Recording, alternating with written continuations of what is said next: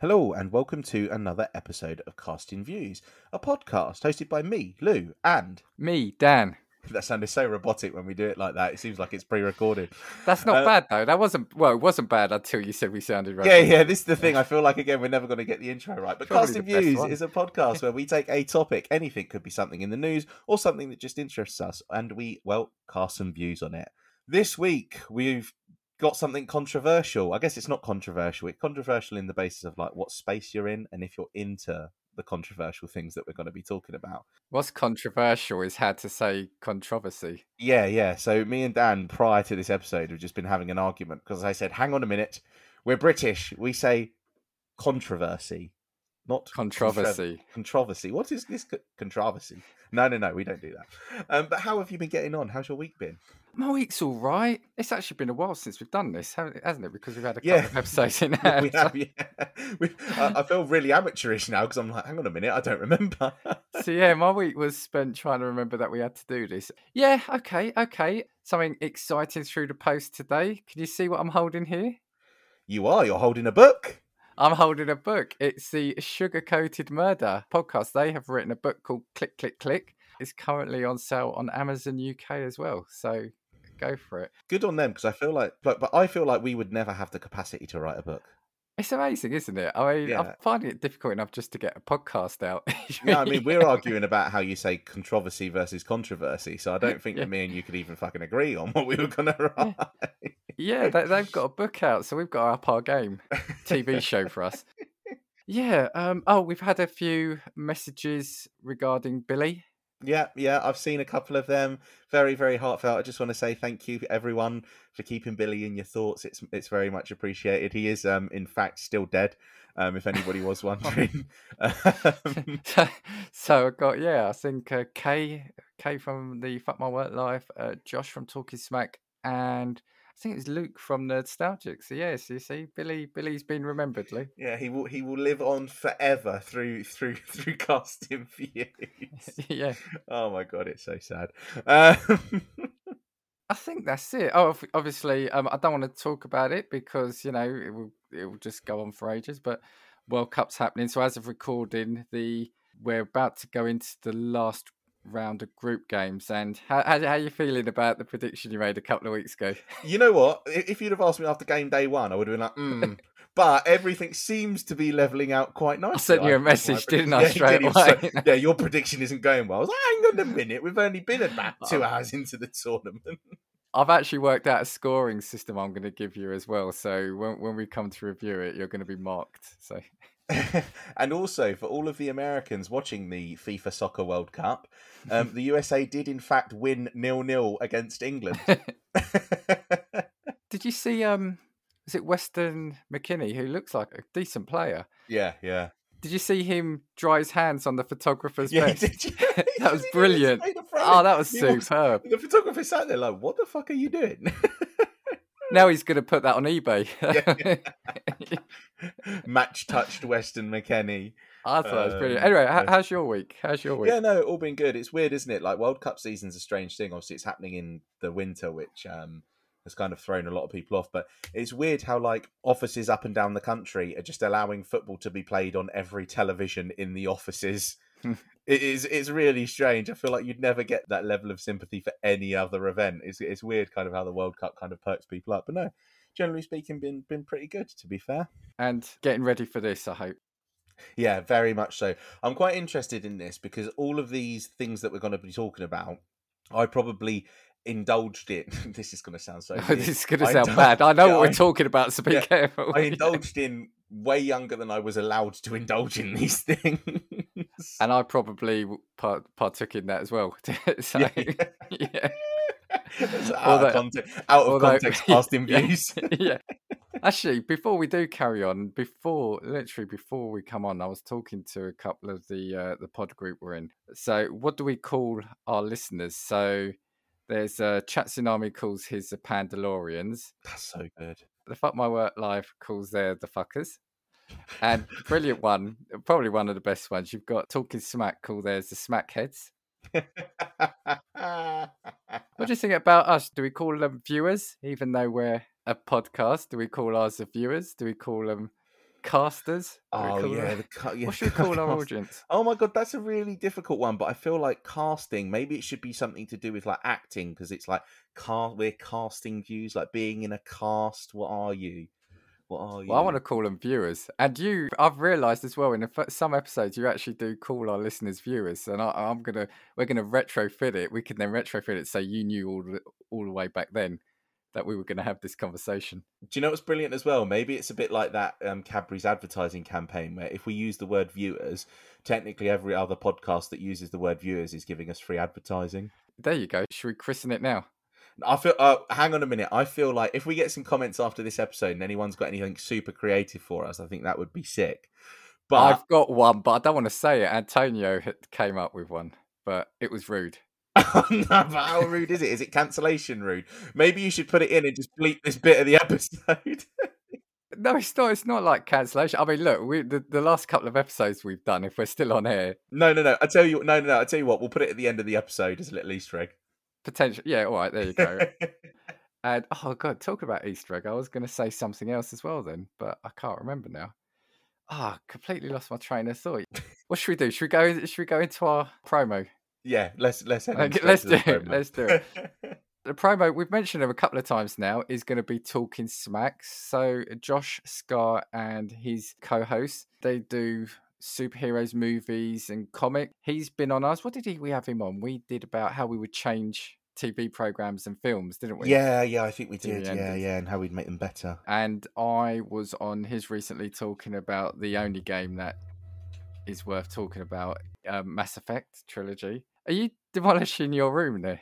Um, sorry, can I just say I've got an automatic. We're going to keep this in. I've got an automatic desk, and I've accidentally pushed the button and tried to stay standing with the desk. I did. I was frantically pushing the touch buttons, and they weren't working. has It it was just down? rising. Is that, is that what it is? Oh no, it's gone up. Yeah. So sorry. Yeah. So I just saw Lou quickly put himself on mute and, and a look of panic across his face, and then I just saw everything shaking.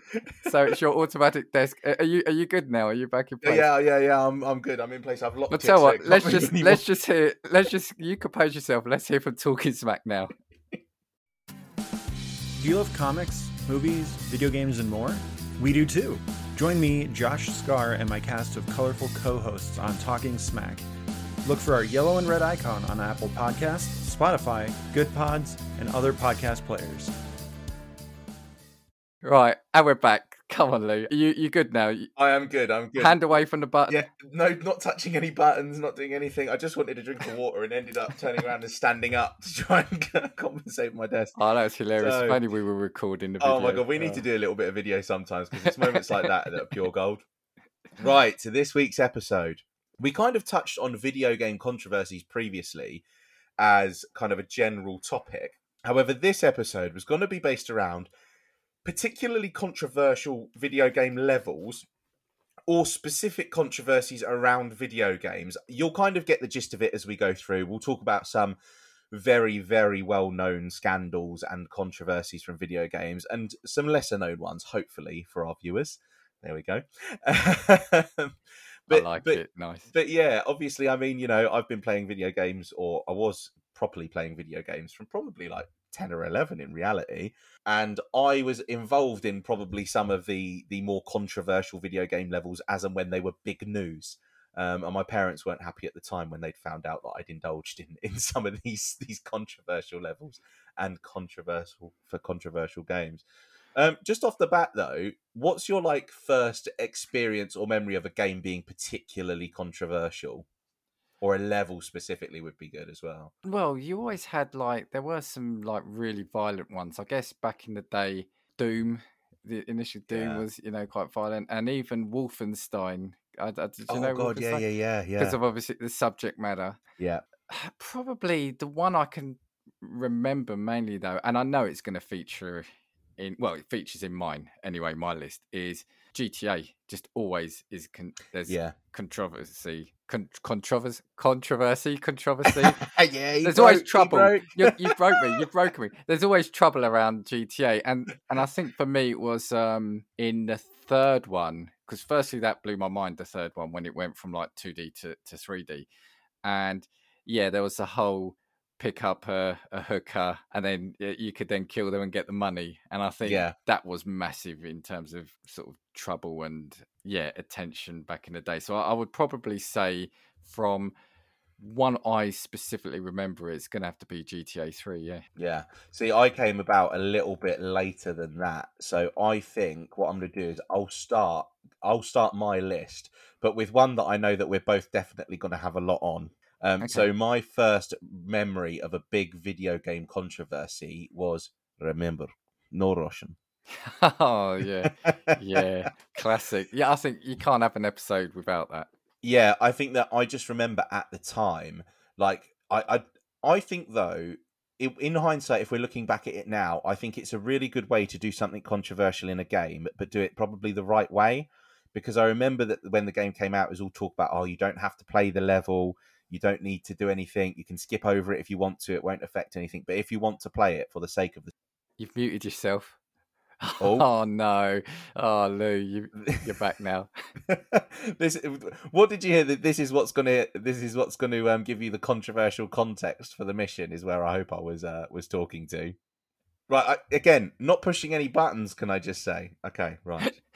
So no russian or remember no russian um was the level from call of duty modern warfare 2 and i think that that's probably with in hindsight the best way to do a controversial mission that kind of adds to the storyline but avoids kind of the issue of people being forced into playing it. So there are particular missions in GTA that you had to do for the sake of the storyline, whereas from the outset there was always the story about oh well you don't have to play it because the mission's that bad. For a bit of context, what do you remember of the mission?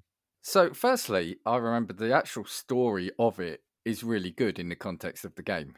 Yeah. y- you know, in terms of the setup. But yeah, I remember you start off, don't you, in in in an elevator or a lift. Opens up, and you're walking through an airport, and then the gang you're in just start opening fire on all the civilians in the airport, don't they? Yeah, yeah. Initially, I think that what what it was is it was the pure shock because I feel like we'd never really seen anything like that because I think at the time as well it kind of hit close to home because obviously like terrorism and and and that sort of thing at the time especially in like the very early like 2010s or when did it come out 2009 I was actually thinking, is it earlier than that? it might be earlier than that you know Was it Modern Warfare Two? Was it? modern warfare 2 that was the one Was I know 2009? You had it spot on. Yeah, yeah. yeah, there you go. 2009 and i feel like kind of there was like a heightened worry about terrorism i mean it was only kind of four years after 7-7 obviously you'd had um shootings in lots of different public places across the world i can't remember if there was the one in mumbai that was just prior to that as well or if that came a little bit later on but it felt like it hit kind of close to home for people However, with the way in which the story was carried out, I think that the story was supposed to evoke what could have been a potential real world situation. And so I think in the context of the way that they presented the game, because I think that the controversy surrounding it really was just based on the principle of the mission. You're walking into an airport and shooting civilians, and everyone picked up on that, as opposed to this is the context of what that is in the storyline, because that's the catalyst for then the story moving forward, isn't it? And everything that happens after that point. So for me, obviously it was a, a crazy thing at the time. Can I just ask as well, did you play that mission the first time? Yeah. Oh, I've always played it, but I've never partook in the shooting up until at the end when you have to against the police, don't you? Yeah, yeah, yeah. I think to get through the level you have to, yeah. But I've never, I've never partaken in Europe. See, can you actually skip it? I can't remember. Yeah, so at the Oh, I yes, think- it does ask you. Yeah, yeah, it gives you the option. Obviously, this is disturbing for some players or viewers or whatever it might be. Um, would you like to skip this mission? It won't have an effect on any trophies or achievements, that sort of thing.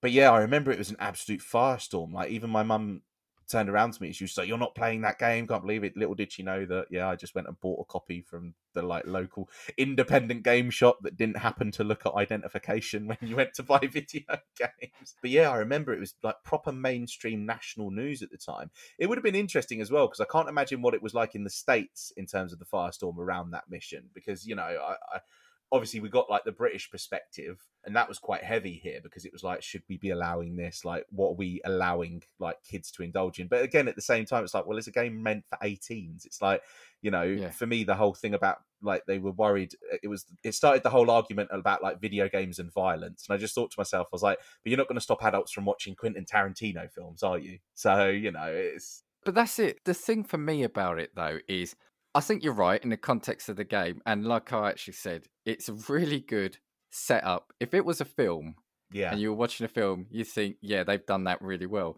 I think the problem where they knew what they were doing, and I think the reason why I think they have what's the word they did court the controversy is it's the depiction you know you're going through and it's quite an elongated scene isn't Yeah. it level and it's just the screaming and you, the animations of the people in pain and and as they're dying it's not if it was a cutscene and it lasted 30 seconds it might be one thing but it's almost like two or three minutes isn't it Yeah, and what they've done as well, which I think is really clever, is that could have been a cutscene rather than a mission. yeah They could have put a cutscene. It could have actually been thirty seconds for the context of the mission, but I think they knew what they were doing because they put you in control of a person carrying it out. And I think that's what it was. What you did was you gave a moral dilemma to players to turn around and draw parallels between what they thought could be potentially real life and whether or not they wanted to turn around and take part in that. And I think that Infinity Ward at the time did know exactly what they were doing, like you said, because I think they knew it was going to cause a storm. But I think it caused a storm for the right reasons. And I guess you know, if you were to say it, I guess no bad press, no, no any press is good press. Yeah, yeah, and and that's the thing because, like me, if you didn't partake in it as such, and by that I mean don't get involved in the shooting, you are still witnessing it, and Yeah. that's the thing. So you you can't get away from it because normally in video games, you either you're put into the game with your gun, bad people that way shoot them. And then normally when you come across civilians or, or good people, you can't shoot them. The game stops you, doesn't it? Or Yeah. often it ends. Like even t- well, the irony is in like in Call of Duty, if you've got friendly fire, it restarts the checkpoint, yeah. doesn't it? Yeah, But this it doesn't, and that is what I think. So you, as long as you're playing the level, you can't get away from the sheer. It is a horrible scene, isn't it? Ultimately, how they've Yeah. animated it, I think that, and Yeah. that's the thing. They knew what they were doing there as Yeah. well. Yeah. In, in actual fact, um, the controversy was so bad in particular countries that in the Russian version, the mission was removed entirely. You couldn't actually play it.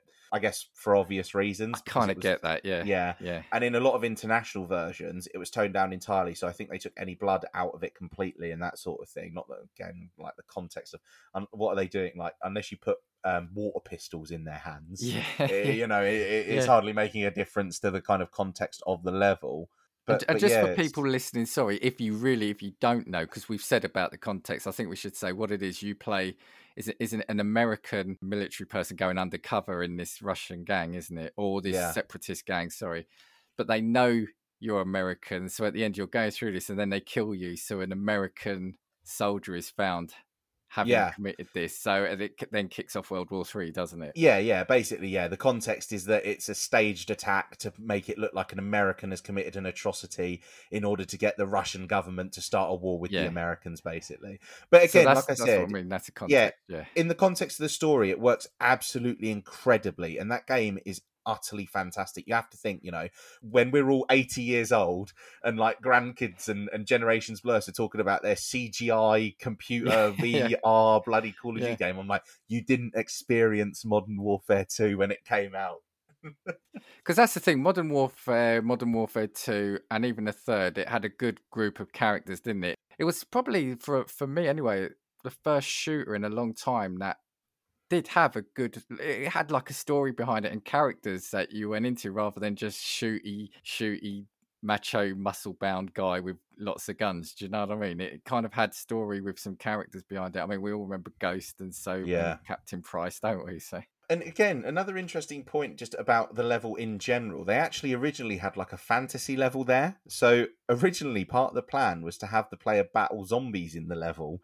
And then the fantasy elements were removed, and the developing team, the lead writer Jesse Stern, reworked the mission so that the protagonist would be involved in a terrorist attack.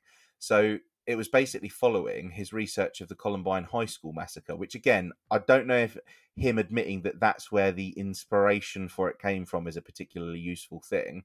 Um, but he was quoted as saying he wanted to put you as close as possible to the atrocity, and I think that that's because it makes the level hard hitting, and that's what that game was supposed to do. Sorry, did you say that it was going to be you fighting zombies, but then it turned out you were actually shooting? Yeah. So the level completely changed from its original iteration because they wanted to do something strange in the middle of the game, and they ended up coming up with the idea that it should be a terrorist attack and the protagonist being involved. Because I think they wanted probably an iteration of that style of mission, but they didn't want to make it originally the way that it was put in the game. And then I think ultimately the decision was made to say no. Basically, they're going to go balls to the wall with it. And funnily enough, it was still included in the remastered version, wasn't it? It was. Do you know why I ask you that? Because I'm just going to check the date this other game came out. Did you ever play Spec Ops: The Line? I didn't know, but I think I know exactly what mission you're talking about. Yeah, so that came out in 2012, so three years after. Yeah, and there's a there's a mission. Uh, if if you played it, all I'll say is the White Phosphorus mission. Yeah, yeah. And again, it is actually it's a really good game. I think it's really underrated, but it is almost a game about like soldiers descent into to kind of like madness from what he's seeing. Now there is a scene where you you're in a battle, you find this white phosphorus, can't say it, white phosphorus device, and you start raining down this you know this fire on on the enemy. But then when when it's over, you see basically you kind of decimated civilians and there are like these these civilians and possibly even like children crawling to you and you see the remain and it's funny that you said that because that is what that is is you're playing a level but then in in the character's mind is he's turned it into it's something else entirely yeah, yeah. um and so it's an interesting idea that it, it was interesting that they were looking at potentially doing that three years earlier Yeah, very good point. And you know what? I didn't even think about that Spec Ops: The Line mission as well. You know, because you get. i didn't until you just said that yeah Yeah, I remember the cutscene from that game afterwards, and all you do see is like burnt, basically like a burnt out town, and like the bodies of kids and that sort of thing in that game. Yeah, very very hard hitting as well. To be fair, I think I would have played that absolutely years ago, but I can't remember much else of the game apart from the controversial thing. But again, even with Modern Warfare 2, and that's the thing as well, isn't it? Like all of these controversies stick in your mind and they kind of become like a cult thing, don't they? So like Call of Duty have now just left a spoiler alert for anybody that hasn't played the newest Modern Warfare. So just skip ahead 30 seconds.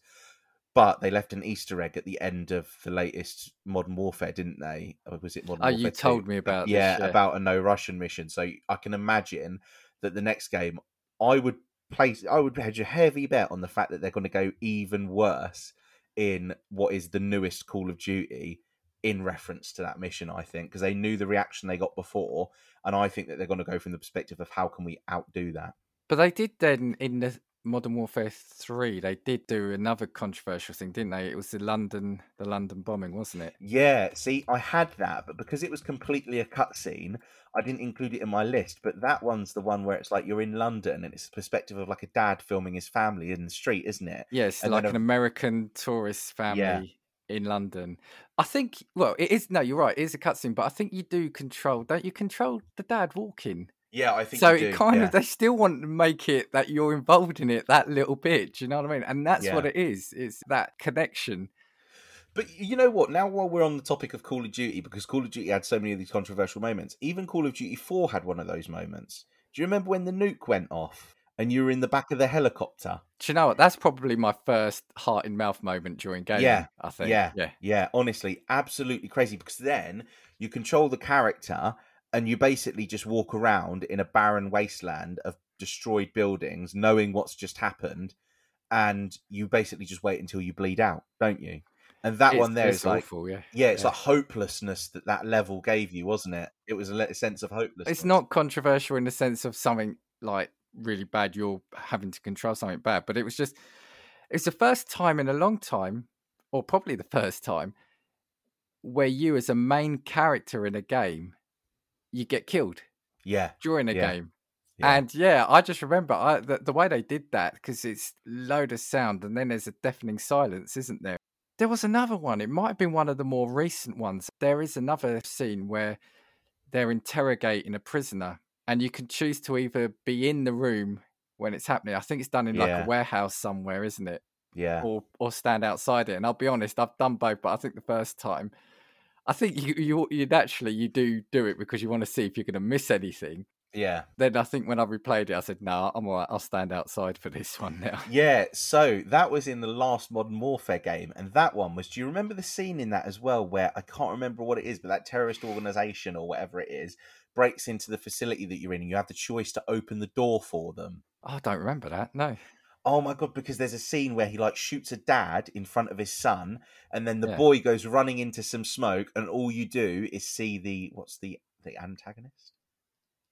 Uh, that- Yeah, the baddie. Yeah, the baddie. You see the baddie just shoot into the smoke, knowing exactly what's happened, and then that's the character that you can be in the room for. So it's it's the, it's Right, the right. level with Price, isn't it? Where Price asks you if you want to be in the room, and then you've got his family sat next to him. That's it. Yes, and you can choose it. to yeah. shoot him or not, basically, or you can choose to shoot him in the knees or let him live. Do you know what I mean? It's it's actually absolutely mental when you think about it at that level. It's the the fact again that that could be a cutscene and Yeah, it would still be bad. That's where it attracts the press and the media is the fact that it's playable. Yeah, hundred percent. Because you know we've we've we've seen worse in in films, right? Oh yeah, absolutely. Like there are some horrific films that Yeah, that depict the most gruesome violence. Like you have to think about the entire Saw franchise is literally just a film series of like what is it like 362 films now about just absolutely the worst forms of torture you could ever imagine on human beings. Yeah, we've said it before. There's this torture porn, isn't it? It's, Yeah, yeah, yeah, literally. And that's the thing. But a video game does it, and all of a sudden the, the, newspapers are like, ban video games. We don't need any more of them. But now that you talk about it, Call of Duty has always had those missions. I don't know if you remember the one, which was the one that had Kevin Spacey in it, I feel like that's advanced warfare. Advanced Warfare. And do you remember there's the scene where he's talking in like the equivalent of the UN? Ah, you'll have to remind me. That I I kind of went off Call of Duty for a bit after. yeah, that. so did I. But I think I remember. I think I played Advanced Warfare because again, there was a period where everything just got really jumpy and spaceshipy, Yeah. didn't it? Um, and there's a Jetpacks scene. and this isn't a level, but again, it's a cutscene. But I guess kind of leans into controversy. But it's like Kevin Spacey is like the head of this like weapons agency that creates like basically weapons and armaments that sort of Yeah. thing. And he's giving a speech in either the UN or like the equivalent Call of Duty world of the UN. And he basically stands up there and says, "No, I'm declaring war on all of you." And that cutscene is really cold because I don't know if it's because it's Kevin Spacey as like an actor and a character delivering that because he's just quite a sinister character whenever he plays anything. That kind of seems like something that's plausible. You could imagine a point at which there is a powerful enough country that would stand in front of the world and say, "This is what we're doing," basically. And uh, and I think we mentioned it in a, a couple of episodes ago. That was also like the first Call of Duty where it kind of upped the graphics to to look a lot more realistic. The people, anyway. Yeah, I'd give you that. I think I definitely think if you were talking about controversial games or levels, Call of Duty would ab- absolutely feature in that, and and Yeah. no Russian. Like I said, I think it's a shame, and, and I'm gonna play it from this side. I think it's a shame that they did make it as um what's the word? They really did play for the shock in that level. Yeah. And they could have I can't think of the word. See, we don't do this for two weeks and I forget stuff. As we've said, in the context of the game, it's it's a brilliant setup for the characters and what then yeah. follows in basically the next couple of games, really, isn't it? Yeah, because then you have to remember Modern Warfare. Is it Modern Warfare Three that then links back? So do you remember the nuke from Modern Warfare Four? You realise it was Makarov that was the Yeah. one that pushed the Yeah. button because you're playing the same character that you did in the shooting, but in, in Modern Warfare Three in a flashback. And that's the thing. I think that with that level specifically, yes, it was controversial. Yes, it was difficult to play for the first time when you're first initially reacting to it. However, the context it means to the storyline, it, it wasn't put in for no apparent reason. And I think that's what a lot of people reported on it being. As a gamer, the actual how that level ends is the most shocking thing about Yeah. that, isn't it? Which that's what the company wanted, right? It was Yeah, that shock yeah. shock tactic. So yeah. Absolutely. And you know what, as well? The reason that it shocked me that there was so much controversy surrounding that is that the Call of Duty that was released the year previous was Call of Duty World War, sorry, Call of Duty World at War. And that one literally began with an American soldier having a cigarette stubbed out in his eye and then having his Yeah. throat slit in front Yeah, of the player. yeah. And that was the first Call of Duty that brought proper um like gore and graphic violence because if you shot someone with a shotgun, you would blow a leg off. Or if you set someone on fire with a flamethrower, they would literally burn. And there's missions in that game where you are literally tasked with setting people on fire. Like that's the decision you have to make that decision, Yeah. and you see people burn and charred bodies and that sort of thing. So it's strange to me that there was so much controversy that kind of followed with the the Modern Warfare Two level. Right. Have you got anything else on Call of Duty, or shall shall I move on? I think we incidentally covered every possible Call of Duty controversy yeah, we, in that and, first and 20 Spec minutes. Ops, and Spec yeah, Ops. and Spec Ops, yeah. no, on, hit Um, me with yours. Well, I'm tell you what, I'm going to go to my second one because I'm probably know you're going to have this game series in there, and I've already mentioned it, so I'm going to talk about Grand Theft Auto. Yeah. But specifically, do you remember the hot coffee, hot coffee mod? Um, I would say I was far too young to have remembered this mod, but do have some understanding and some context. I, I read it in a book. It was San Andreas, so Yeah. really good game at the time. I played it recently. Well, the remastered thing they brought out recently just doesn't play well on modern consoles. But yeah, the original game with CJ Johnson, really good game. Some good voice acting in it. Samuel L. Jackson was in it, wasn't he? He was, the, yeah. the, the, the policeman, wasn't he? yeah. But yeah, so the hot coffee mod was, I think it has to have been on the PC, but sort of modders and, and hackers found some code in the game that basically it was a, I think when I was looking at it, it was a mini game that the developers put in to have fun themselves, but they never intended it to be shown. But it was a mini game where CJ was having sex with a girlfriend and you controlled him yeah. and looking back at it, I forgot how bad this was in terms of press and publicity. So the thing I find funny about this game uh, or this controversy is that it was never intended to be seen. Yeah. And you wouldn't yeah. have found it on the consoles. It's just people hacked it. If I remember right, they then had to um, recall all the games. So let's have a quick look here. While it was not playable in the official game, the modding community discovered hidden code that, when enabled, allowed the protagonist to have animated sexual intercourse with his in game girlfriend. Rockstar Games president wanted to include more role playing elements. I'm laughing because, yeah, role playing, that, that says it all for that in San Andreas while also pushing the Grand Theft Auto series' controversial reputation. Development team was forced to curtail nudity and sexual content to obtain a mature rating from the ESRB, the Entertainment Software Rating Board. Rather than removing the content, the developers made it inaccessible to players. So you know, someone saying, "Oh, do you know what? It's going to be so much effort to get rid of it. Let's just lock it away, yeah. right?" Yeah. Big mistake. Data miners discovered the code on the game's oh actually on the game's PlayStation 2 release and when San Andreas was was released for Windows, modder Patrick Wildenborg disabled the controls around the, co- the code and he released this modified code online under the name Hot Coffee. So the discovery of it resulted in intense legal backlash for Rockstar Games and their parent company Take Two Interactive. Both companies remained mostly silent on the matter, but Rockstar Games released a statement claiming that modders were responsible for the minigame. The ESRB re rated the game adults only after an investigation, while the game was banned entirely in Australia until the explicit content was removed. Rockstar Games and Take Two received a warning from the Federal Trade Commission for failing to disclose the extent of the graphic content present in the game, while a class action lawsuit alleged that the company had misled customers who believed the game's content fell along the lines of a mature rating. Had a major impact on the video game industry. Rockstar Games' refusal to publicly comment on the matter was poorly received by the industry, while the ESRB announced fines of up to US dollar, uh, sorry, up to one million US dollars for game developers who failed to disclose the extent of their graphic content. But the funny thing was, Hot Coffee then reappeared in future releases.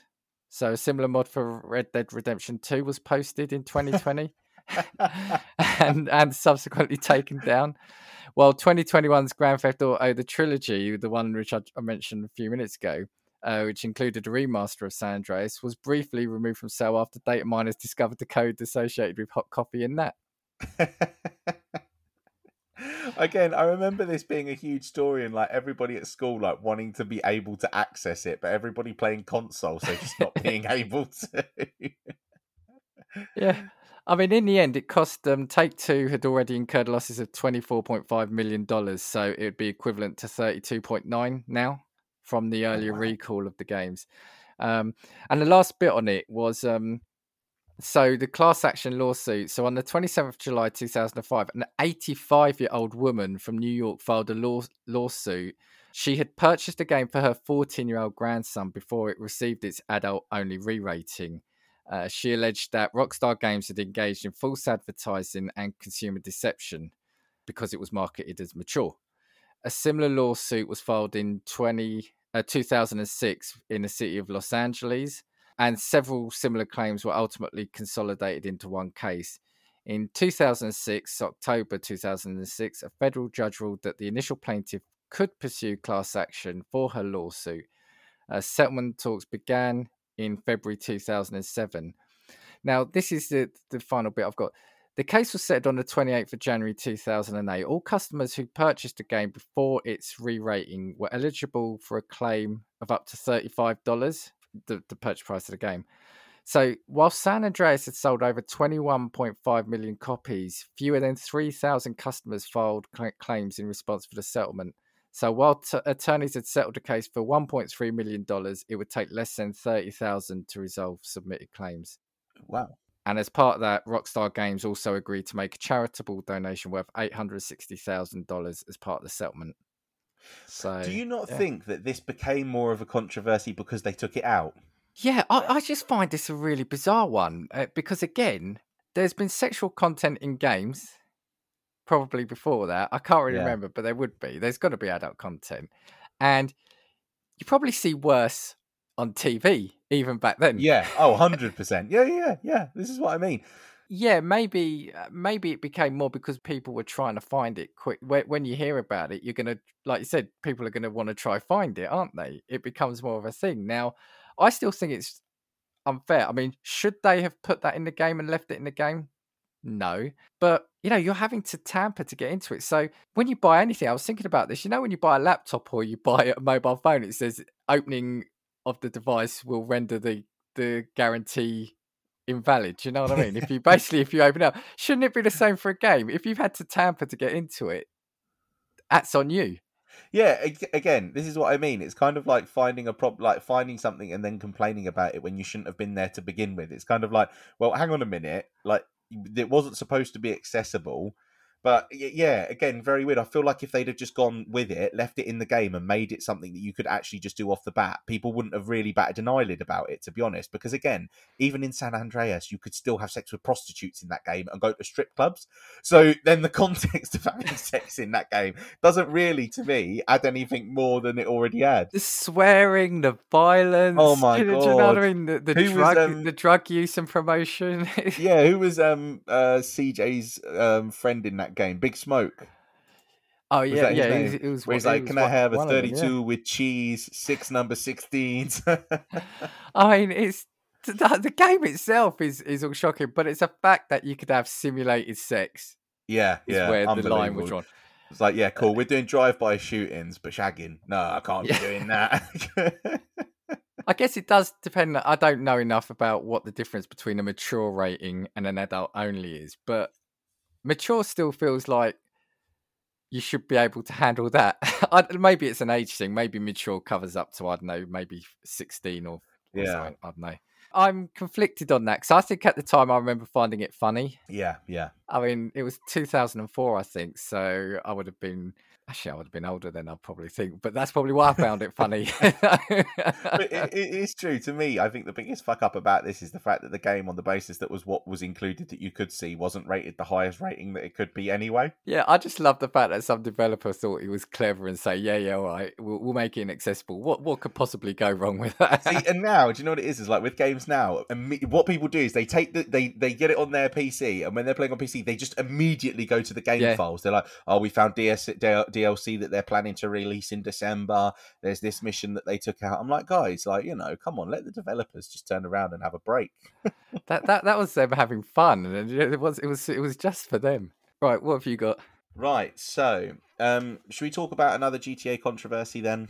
Yeah, let's let's GTA it up.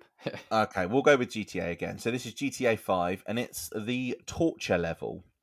So it's an interrogation that you're doing for like the various intelligence agencies in the game. Because obviously all of these stories all interlink, and it's actually even though I didn't play GTA Five that long ago, still too convoluted for me to remember exactly.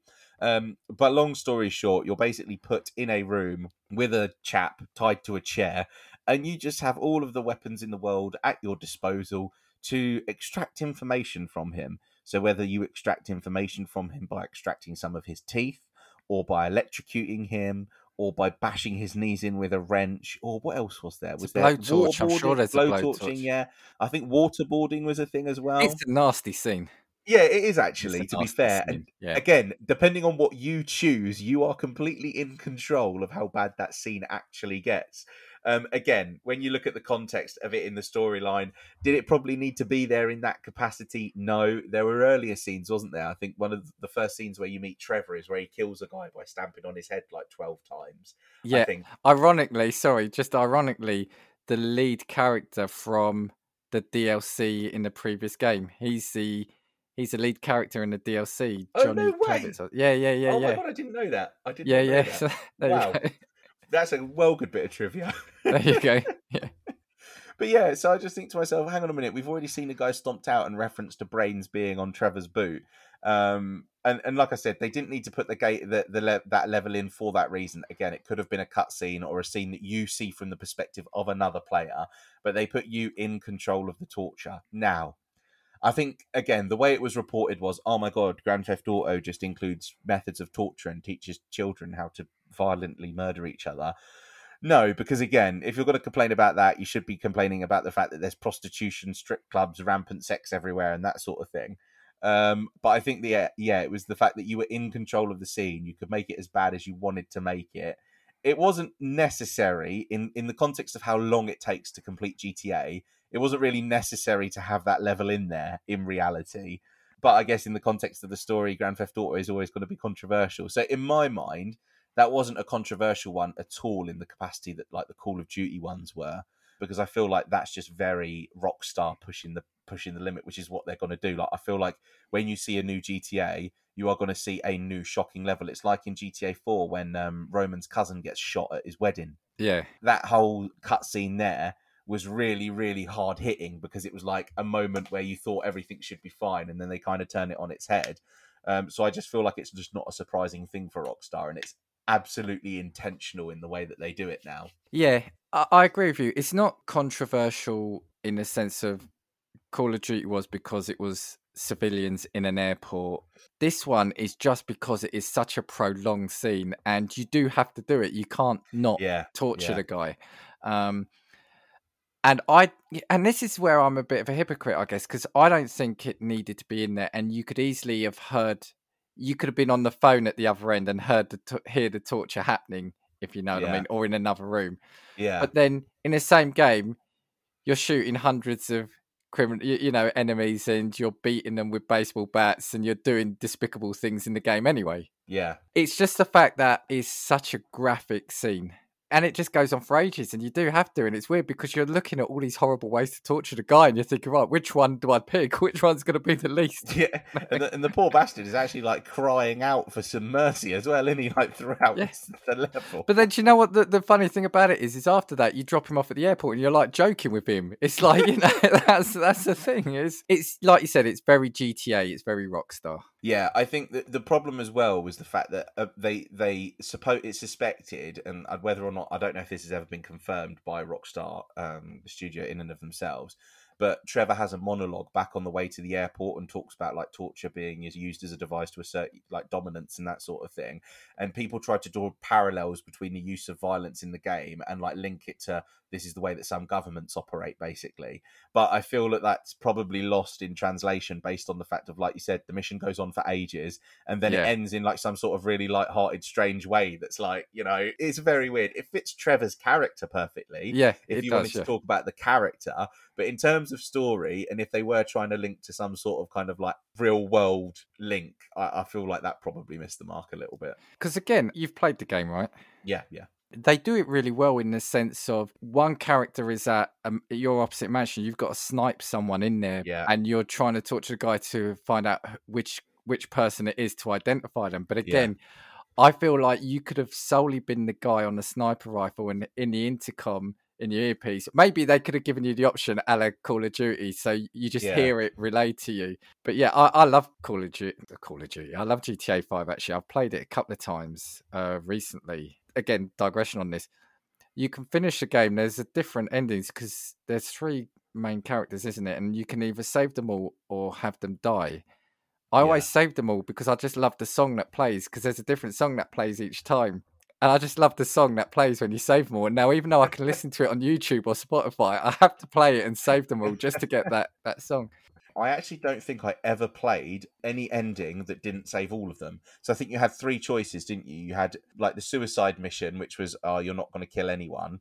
You had the one where you were killing Michael, or the one where you were killing Trevor. I don't Yeah. think I ever played any of the endings where I killed Michael or Trevor because I couldn't bring myself to do it because I liked the characters too much. Yeah, and it's funny, isn't it? Because you'll have played, how even if you're blitzing through it, you'll have invested quite a lot of time in that game, haven't you? Yeah, yeah. And I yeah. feel, you know, Trevor, as twisted as he is, you kind of feel sorry for him because they did stitch him up, didn't they? Yeah, yeah, Michael stitched him up. So, yeah, so basically, you kind yeah, writing letters from uh, his mate who's actually been dead for years and is buried in the cemetery. You're you're pretending he's still alive to get information out of him. I don't know if you remember that, but uh, yeah, yeah. I guess I guess Grand Theft Auto, like you said, have always had.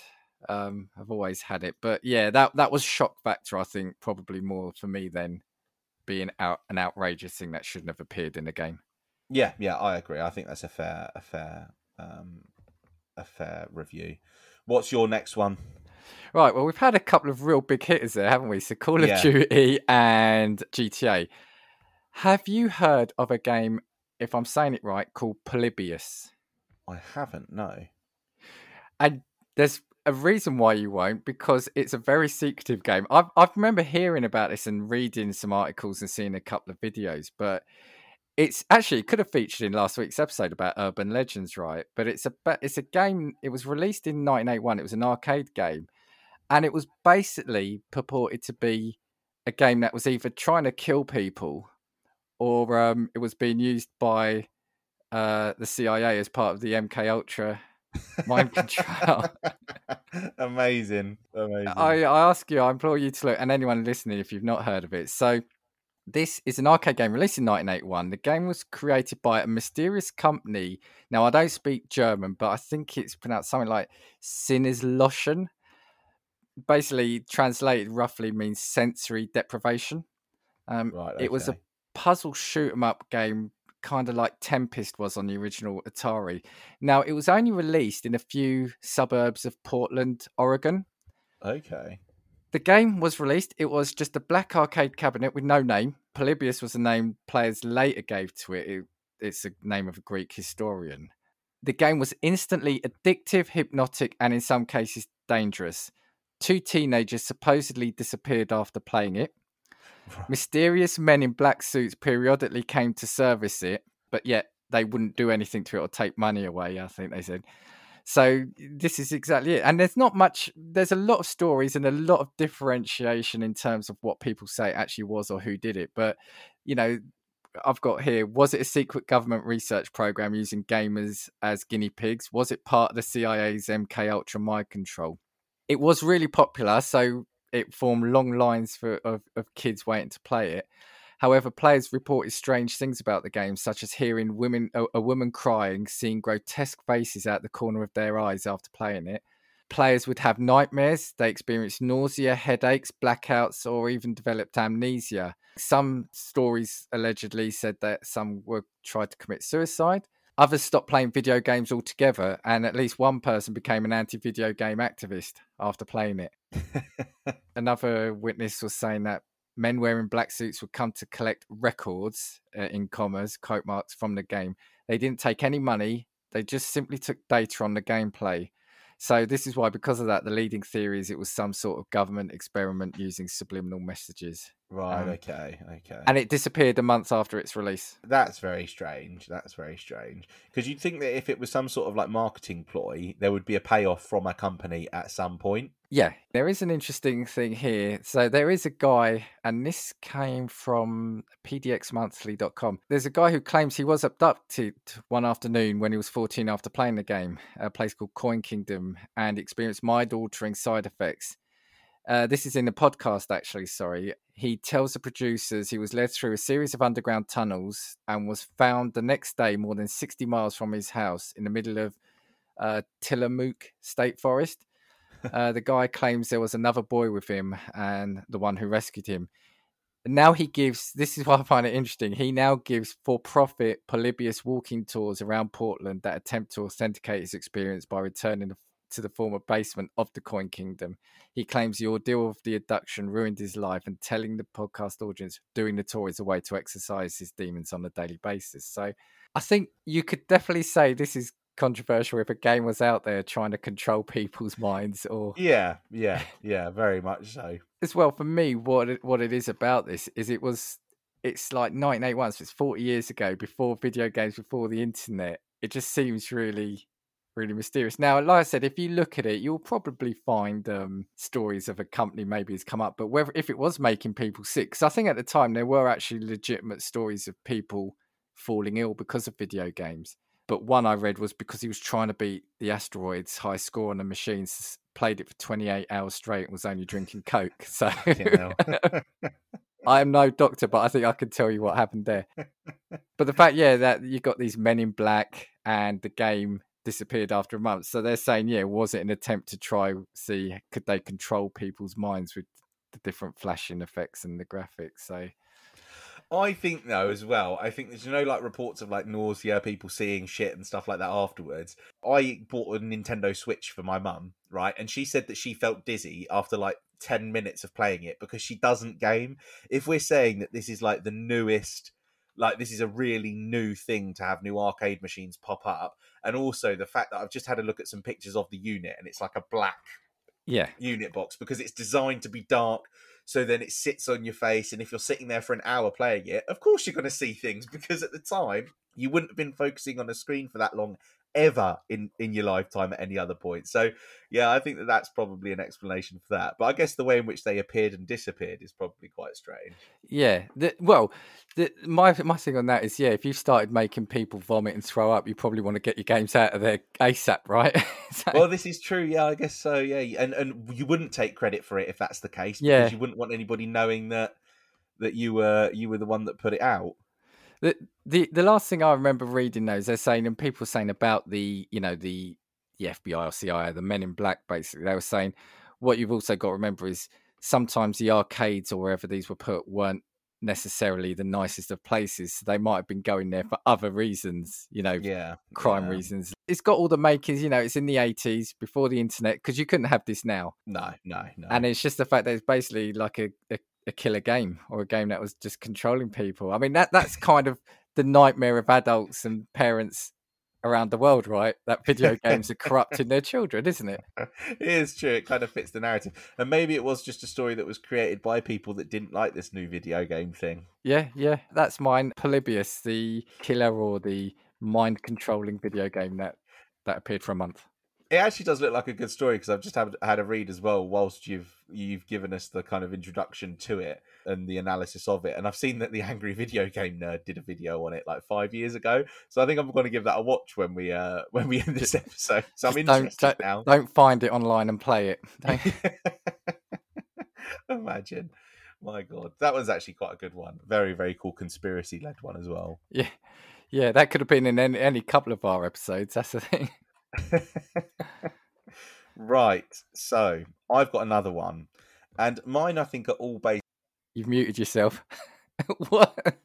Well, I don't know what's going on. It's Bloody Mary from last week. I told is, you. yeah, yeah. Oh, we've said it twice tonight. yeah, yeah. yeah. Um, yeah, I think mine are all on the basis of like something that's designed to be shocking. So the next game that I had, I don't remember it being a particularly big game, um, but my game's Homefront. So do you remember Oh, yep, playing yep. that? So it was kind of came out at the time where, like, you know, your your your first person shooters were literally just your bread and butter of the video game world. So it was released in 2011. So this would have obviously followed things like Call of Duty, a fair few iterations of the the good Call of Duties, as I will call them, um, your Medal of Honors, that sort of thing. And the basis for this game was that you are a soldier in the states and it's basically a foreign invasion and if i remember rightly it's a north korean foreign invasion. I believe so yeah. And so it's basically like imagine guerrilla warfare but based in the states like suburban towns and that sort of thing. The game opens up from what i remember to be a really really hard hitting cutscene because you basically see what is like the execution of civilians in that scene. So i think you're put on a bus and you're traveling down the street and you see people going through checkpoints, people being lined up, and literally people being executed. I remember as well there was one, and I think you turn a corner and it's either a mum or a dad gets shot, and then there's a kid that like runs up to the body crying. I think yeah, I think that it was a, a really, yeah. really difficult opening scene to watch, and the fact that they opened with that was nuts. But the specific level is, I think, if I remember rightly, it's based on a baseball field and you have to like yeah, yeah. covertly get round this baseball field without being seen. But the invaders are using the baseball field as basically a mass grave for civilians. So you see like digger loads worth of bodies being like dumped into graves and then covered up and that sort of thing. And again, when you look at like potential like historical imagery that that kind of draws to, it was actually a really, really shocking level to play. And it was shocking to see a game emulate that and make you feel a part of it, if that makes sense. Different in the context of like seeing a TV show or seeing a film. It put you in that position where you were watching it and you could choose to watch it you could choose to ignore it you could choose do you know what i mean it, it kind of it, it's weird because games kind of draw like these moral dilemmas to the player because you are in control and it's almost like a sense of bringing a closeness to the situation and that's why the stories hit harder but yeah i remember that just being personally for me an awful set of scenes to watch.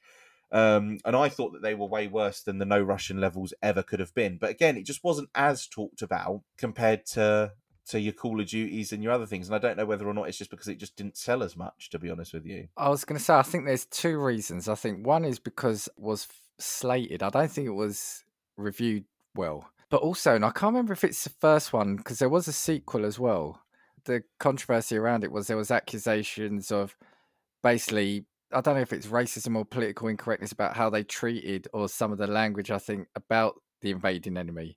Right, I think yeah, I think yeah. there was a whole furore around that. So I think that kind of negated the the controversy around the scenes that you're talking about. I agree with you. I think the fact that, like you said, it was like suburban warfare. It was in and around towns and, and like houses, and like you said, just on a baseball field, which is a, a place of happiness, isn't it? Yeah, normally, yeah. Um, and it does remind me of, I think, Modern Warfare Two and possibly Three. There's a couple of levels there where you're fighting in the streets, aren't you? That you Yeah, know, yeah, some- you are, and yeah. you're going in and out of houses, and and there's something about that other than it being, I don't know, in space or like a, a battlefield somewhere. It, it Yeah. just makes it hit harder, doesn't it? Yeah, and I think the the only thing that was different with Homefront and the way that they did it was they made it dark. So not only were you playing in an environment that felt strange, it they made it as dark as possible. They made it as like this is the worst thing that could possibly happen. Basically, it was yeah, it was it was a really strange strange gaming experience, and I actually really rated the game. I thought the game actually was brilliant because it kind of follows like the premise of like Red Dawn. Do you know the film? Yeah, yeah, yeah. Um, that's kind of basically what the, the basis of the game is. And I can't remember if it was actually released after Red Dawn or before Red Dawn. Might have been a bit of inspiration there. But yeah, I just remember it being very, very dark and very unapologetic in the way it presented things. It didn't hide stuff away. So do you remember I, I, I said about that Call of Duty mission where the terrorist like shoots into the smoke and you just know that he Yeah. shot a kid? This didn't hide away from just turning around and showing you that and being like, this is just standard. This is the way that this is going to be depicted. And I think that's probably what was the shocking thing in the context of like the actual way that that the levels and missions ran. See, I really can't remember it much, but my memory of it is it kind of reminds me of like being a resistance, almost like in the Terminator franchise, where you're you're that resistance. Like you said, you aren't uh, an over the top like dude army like you are in Call of Duty or Gears of War. Do you know what I mean? You are just scrabbling materials and yeah, sort of equipment to fight, aren't you? Yeah, absolutely. That's yeah, that's a good one. That's like I said, that's doesn't get talked about that much. So Yeah, and you know what I remember about that game as well? The multiplayer was fucking fantastic. I don't think I ever played multiplayer on I, it. I don't know why. I never know why that game never got the credit it deserved. But I thought the story was actually very good in the way it was depicted. It was something different. It was very dark, and the multiplayer was absolutely brilliant. Absolutely brilliant. Right, hit me with your next one. Right, so we've had fairly similar games, right? So we've had like Grand Theft Auto and a lot of shoot 'em ups, Call of Duty and Homefront. I've got one more game that's controversial. Then, if we've got time, I've got some advertising controversy. Okay. And do you like how I'm mixing up controversy and controversy throughout the whole episode? I'm, try- I'm trying to see if you pick that up. No Right. consistency. so it's a game called Night Trap, and I don't know if you've heard that. It's, it's well, be- actually, it's a year before you were born, but doesn't mean anything in gaming. Do you know the concept of FMV, so full motion video games? no. So this was back in the day, right, where the new high tech thing was it was like real real actors, it was real video. Yeah. So instead of uh, instead of like a, a an animated game, it was using real actors. They were like choose choose your own adventure. It was like you're at this scene. What do you make that character do? This, that, or the other, and and then the the scene would play out. So basically, they filmed a film with multiple Okay. different outcomes to scenes. Anyway, so this is Night Trap is 1992. It's an interactive movie published by Sega for the Sega CD system. It follows the concern over the disappearance of five teenage girls who were last seen at a family winery estate called the Martin family. The girls were reportedly invited to stay the night by one of the family members. They were not heard from after their stay, but the Martins insist that the girls safely left the property. Therefore, they refuse to allow the police to search the property.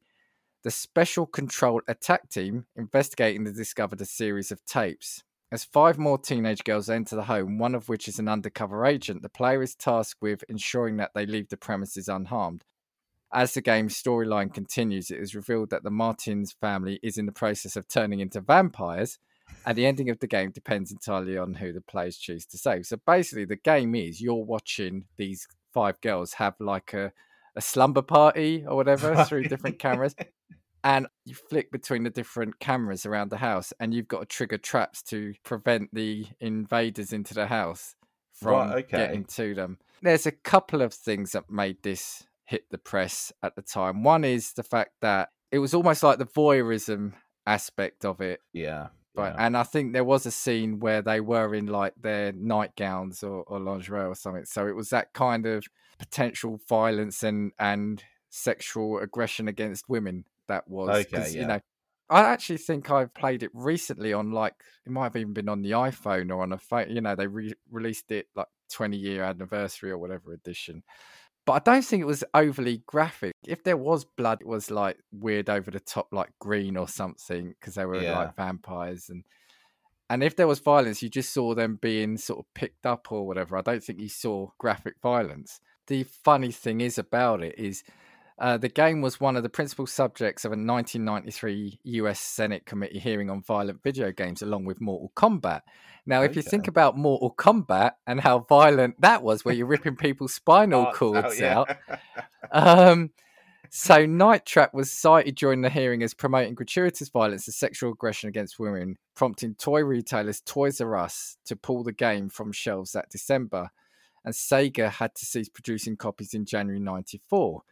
So this Senate hearing, this is where I got confused earlier. This Senate hearing led to the creation of the Entertainment Software Rating Board. The North American Video Games Rating Board still used today. So if it wasn't for this game, we, w- we wouldn't have that.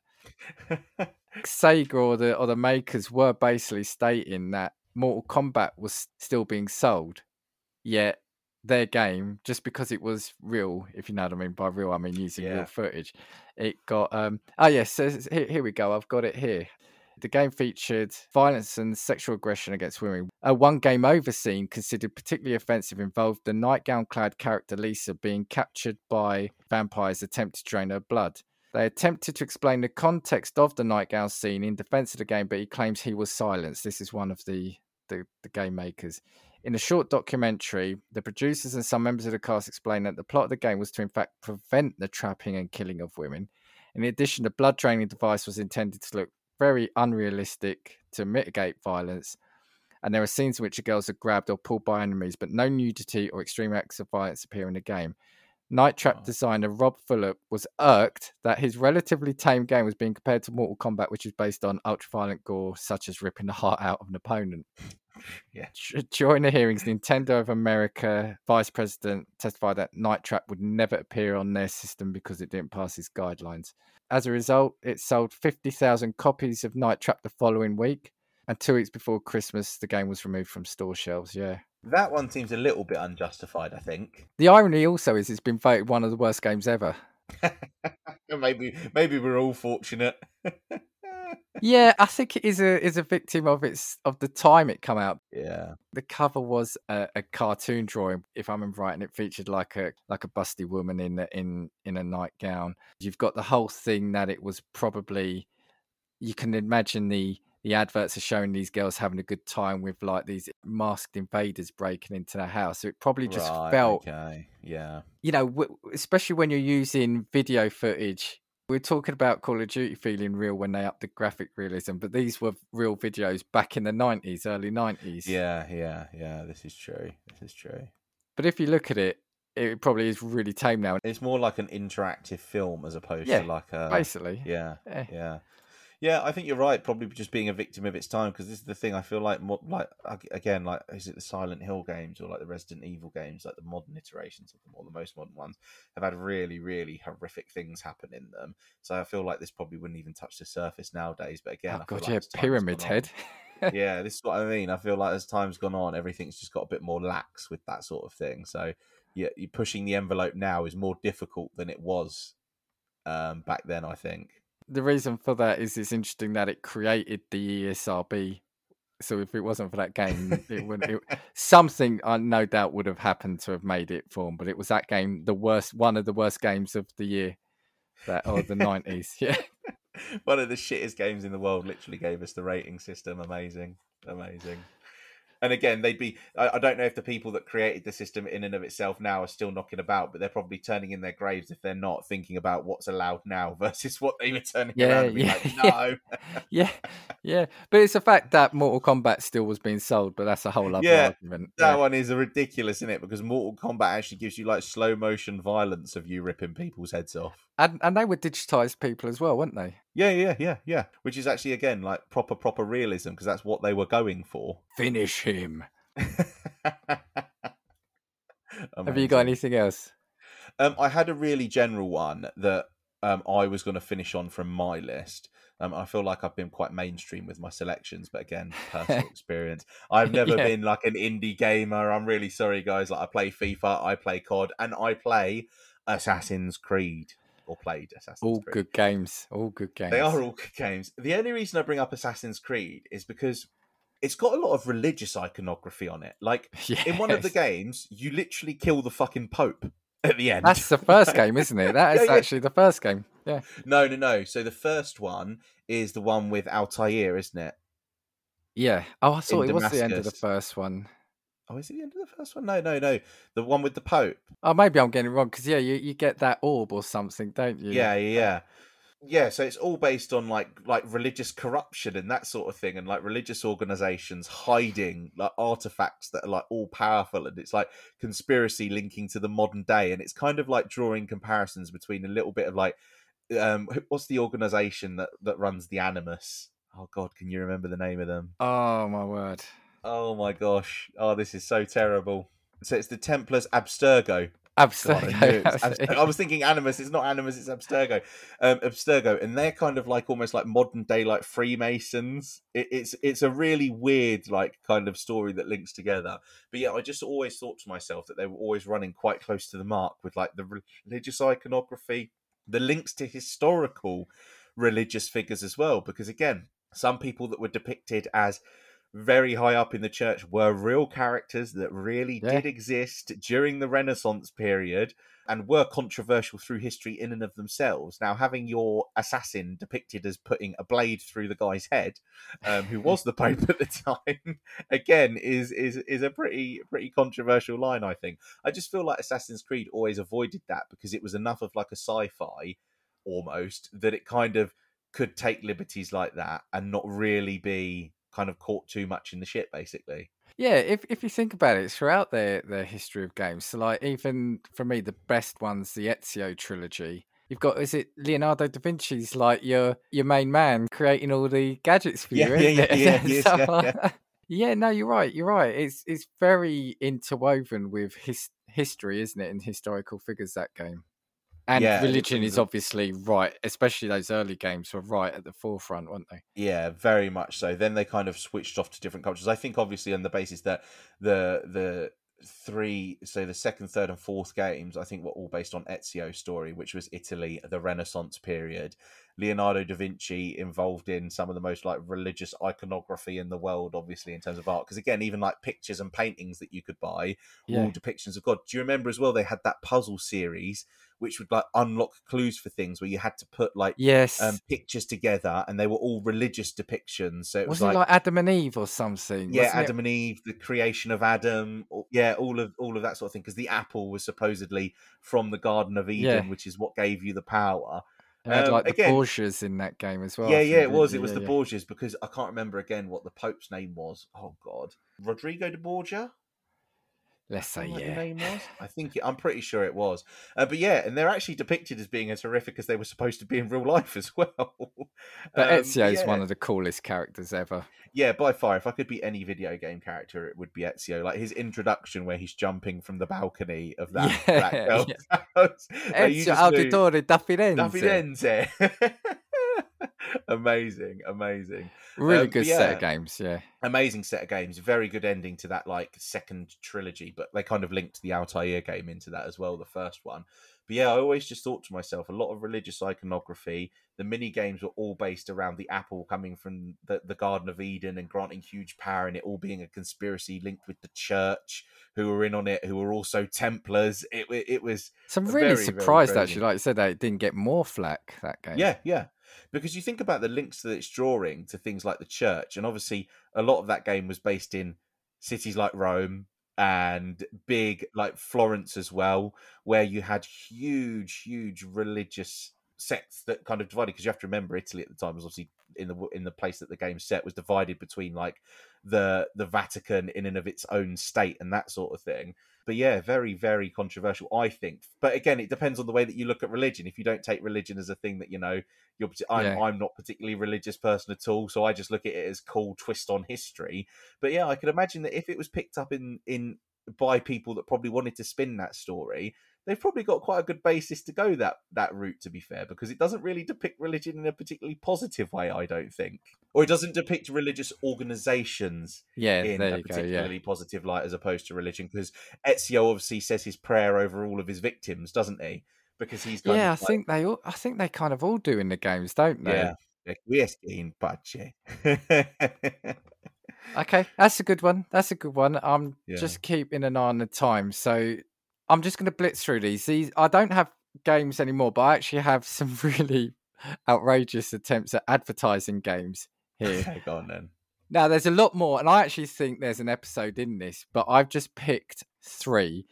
And actually, before I go that, can we just say the most controversial game ever was that bastard tutorial for Driver? Let's just Yeah, say yeah, that. Then we yeah, 100. mentioned it again. Hundred percent, yeah. That that, mentioned- that in and of itself was torture. Context you had to you had a minute to do certain stunts in a in an underground parking lot and i think there's a stat like 30 or 40 percent of the people never actually played the game because they couldn't Yes, make you, it past the right. tutorial Yeah, yeah, you're Unreal. right. but there's um, a company here do you remember acclaim games so they did like um, i think they did burnout i think they did a lot of the nba Oh, yeah, yeah, yeah. Okay, yeah. Right.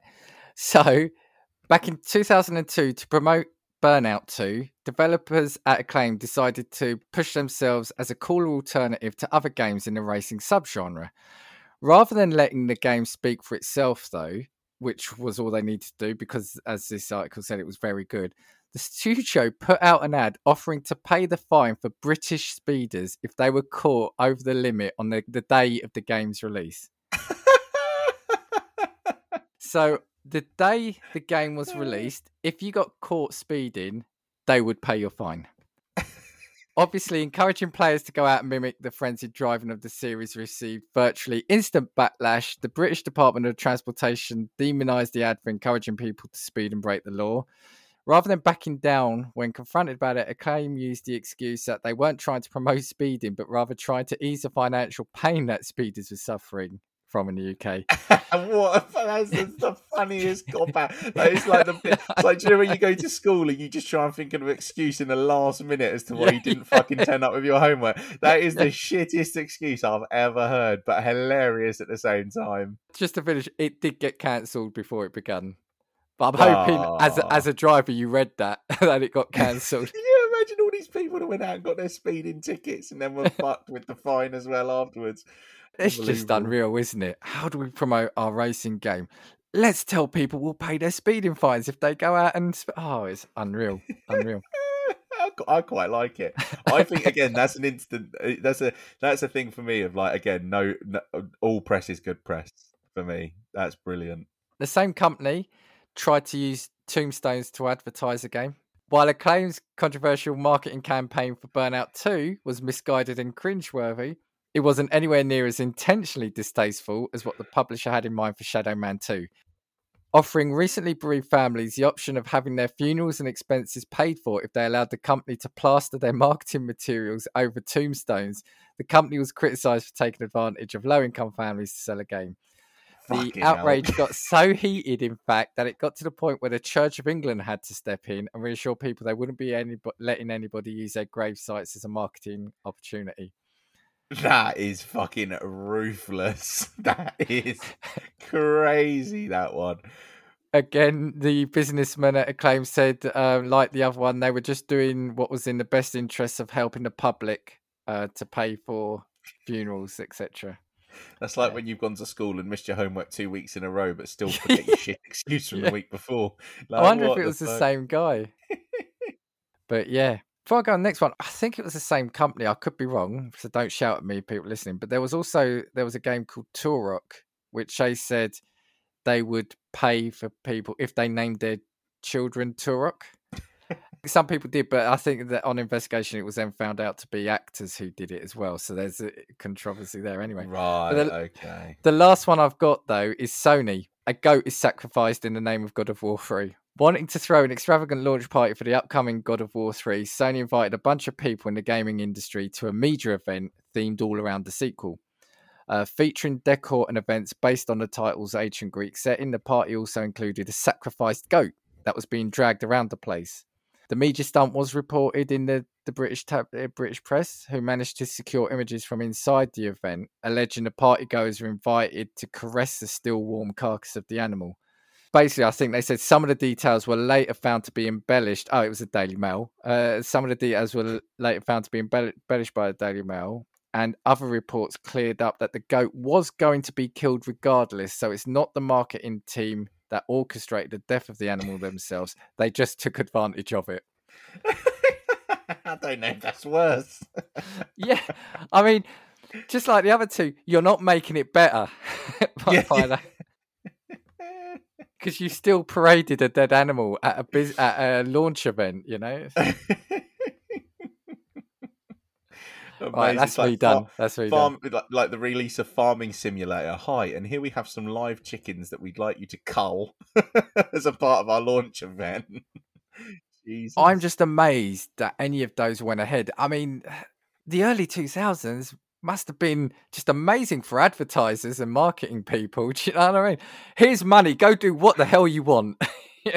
yeah, they're like they're like literally sitting there and like it feels like nobody's had oversight. So it's like, no, we don't need to pass this. Don't worry, you've got full full control. Don't worry. The intern Dave, um, yeah, you've got full control of our marketing campaign. Don't worry about it. Do what you like. or, what the or the or the main guy's gone to intern Dave and said, "Oh look, I can't be bothered. I'm going down the pub. Do you just want to come up with someone for this driving game or this God of War game?" You know? What's again? What's the worst that can happen? Oh my god. I'm I'm done. Amazing. I'm done. Amazing. That is actually brilliant. And you know what? I feel like advertising fuck ups or lo- or like advertising miscues, it would be an absolutely banging episode. So maybe uh, And there's should- actually more. I know a load more about video games, so we, we can definitely come back to this. Hundred percent, hundred percent. Have you got anything else you done? No, I'm going to leave it there because I feel like they were absolutely fucking hilarious to end on.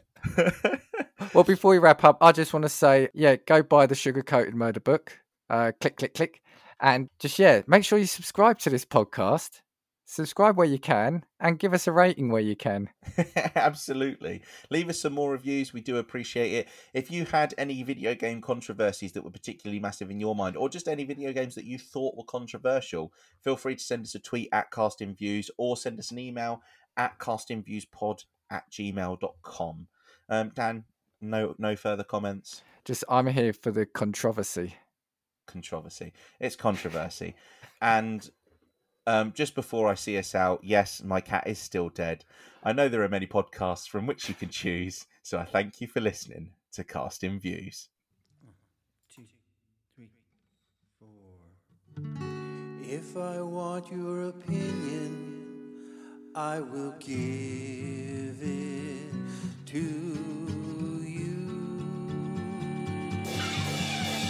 Come on, take what we've got, cause you need it. Don't make us get a spark and force